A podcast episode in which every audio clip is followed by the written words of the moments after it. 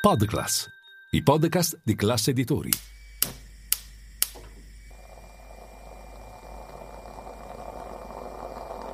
Buongiorno dal gruppo Classe Editori.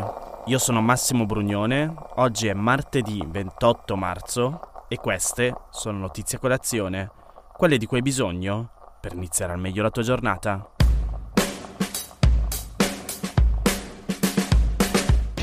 Ne avrete di sicuro sentito parlare. Tra domenica e ieri decine di migliaia di persone hanno protestato contro la riforma della giustizia del governo israeliano, mentre i sindacati e importanti settori imprenditoriali avevano indetto uno sciopero generale.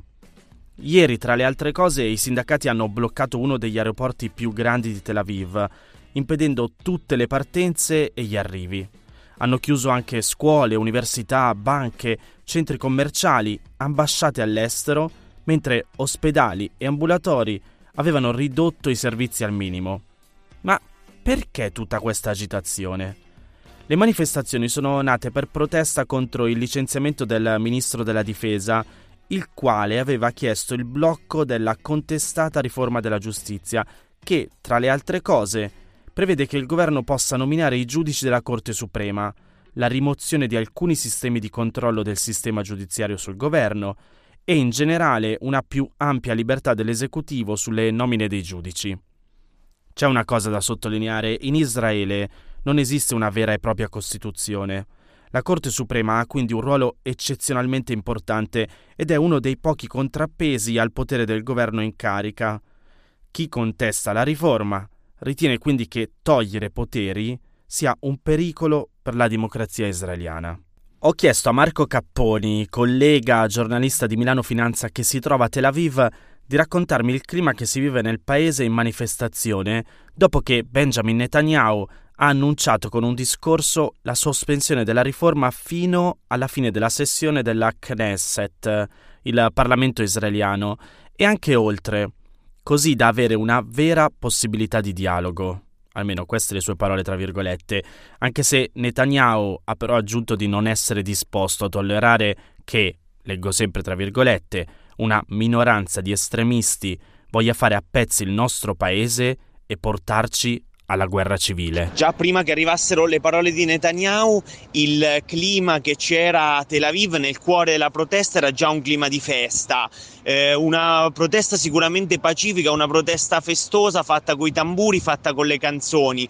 A manifestare c'era un po' chiunque perché c'erano dai militari alla comunità LGBTQ non solo di Tel Aviv ma di tutto Israele e c'era tanto, tantissimo settore high tech. Il settore high tech è un po' il cuore di questa città. Sta, eh, Israele anche, è stata ribattezzata anche la nazione delle start-up, Startup Nation. Eh, la, eh, la città di Tel Aviv è la capitale, penso, medio orientale, europea eh, delle, delle start-up e c'erano tantissimi eh, membri del, del, settore high tech preoccupati, preoccupati per quello che potrebbe portare la riforma della giustizia. Il, I temi sono rischiamo l'espropriazione, rischiamo l'espropriazione delle nostre start-up, dei nostri capitali. Il governo potrebbe fare essenzialmente quello che vuole con ciò che è nostro e ci sono anche tanti, tanti lavoratori che lavorano per multinazionali estere, per multinazionali americane ad esempio e anche qui gli argomenti sono, sono questi, dopo la crisi della Silicon Valley Bank ci troviamo di fatto a fare i conti con un rischio finanziario enorme per questo paese che potrebbe portarci a eh, potrebbe portare gli investitori a scegliere di non venire più qui in Israele, la terra del capitale di rischio, la terra delle start-up.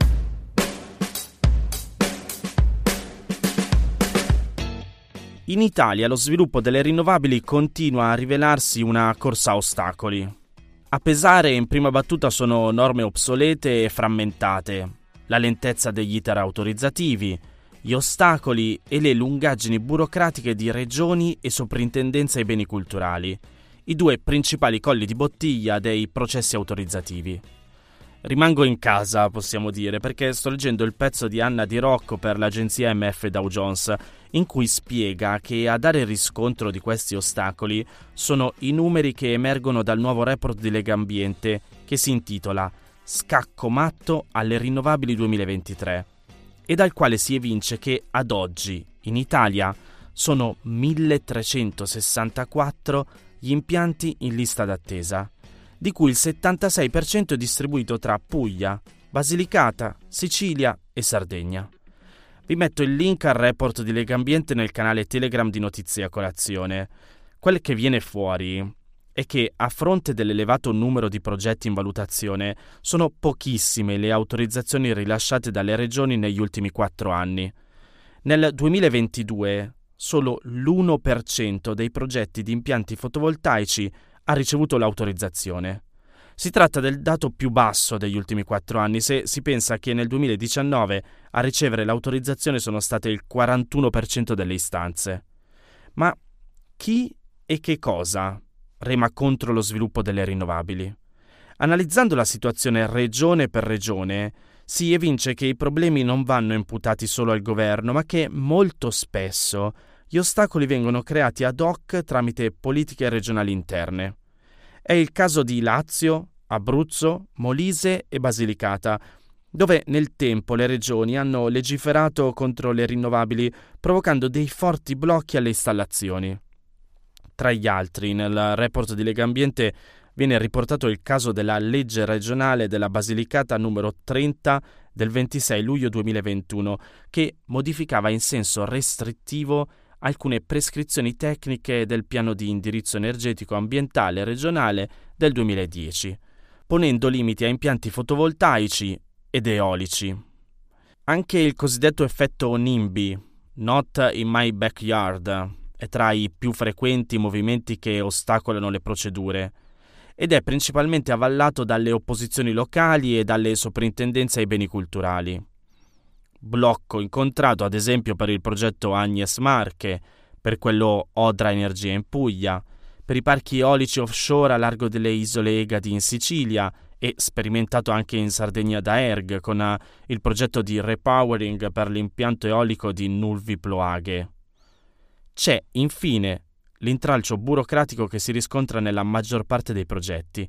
Secondo i dati di Lega Ambiente, questa problematica risulta più evidente in Veneto, Friuli Venezia Giulia, Toscana e in Puglia. Quest'ultima la peggiore in termini di performance nel completamento degli iter, ma c'è anche il Friuli dove il tempo medio di rilascio delle autorizzazioni impiega circa due anni. Comunque, in un panorama che possiamo definire di certo non roseo per le rinnovabili, ci sono delle pratiche che stanno facendo scuola e delle storie a lieto fine. La prima buona pratica arriva dalla Campania, regione in cui prima del 2021 erano presenti 183 istanze di autorizzazione per impianti da fonti rinnovabili ferme, alcune addirittura dal 2006.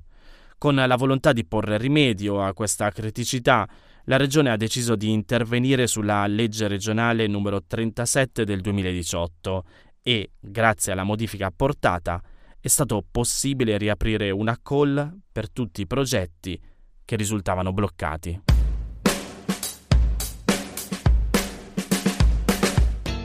Chiudo con una notizia non notizia, ma dal quale possiamo trarre insegnamento per capire cosa è notizia e cosa no. Nel senso che era proprio una fake news.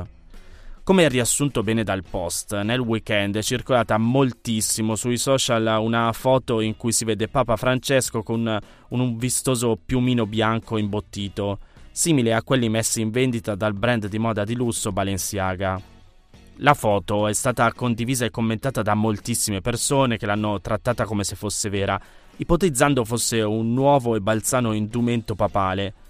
In realtà era stata generata con Midjourney, una delle tante piattaforme che permettono a chiunque di generare un'immagine con l'intelligenza artificiale a partire da una frase testuale.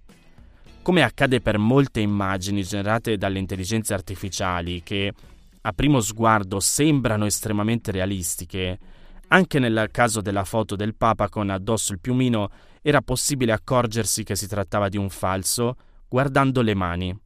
Infatti, in quasi tutte le foto generate da questi programmi di intelligenza artificiale, le persone hanno più o meno dita del dovuto, oppure mani orribilmente sfigurate.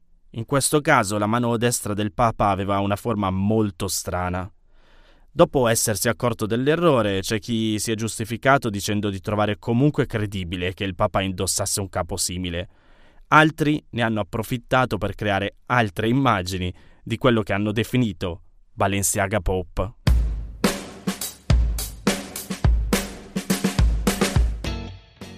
Queste erano le notizie a colazione di oggi. Se volete suggerirmi alcune notizie o mandarmi i vostri commenti su quelle trattate, potete scrivermi all'indirizzo notiziacolazione@class.it.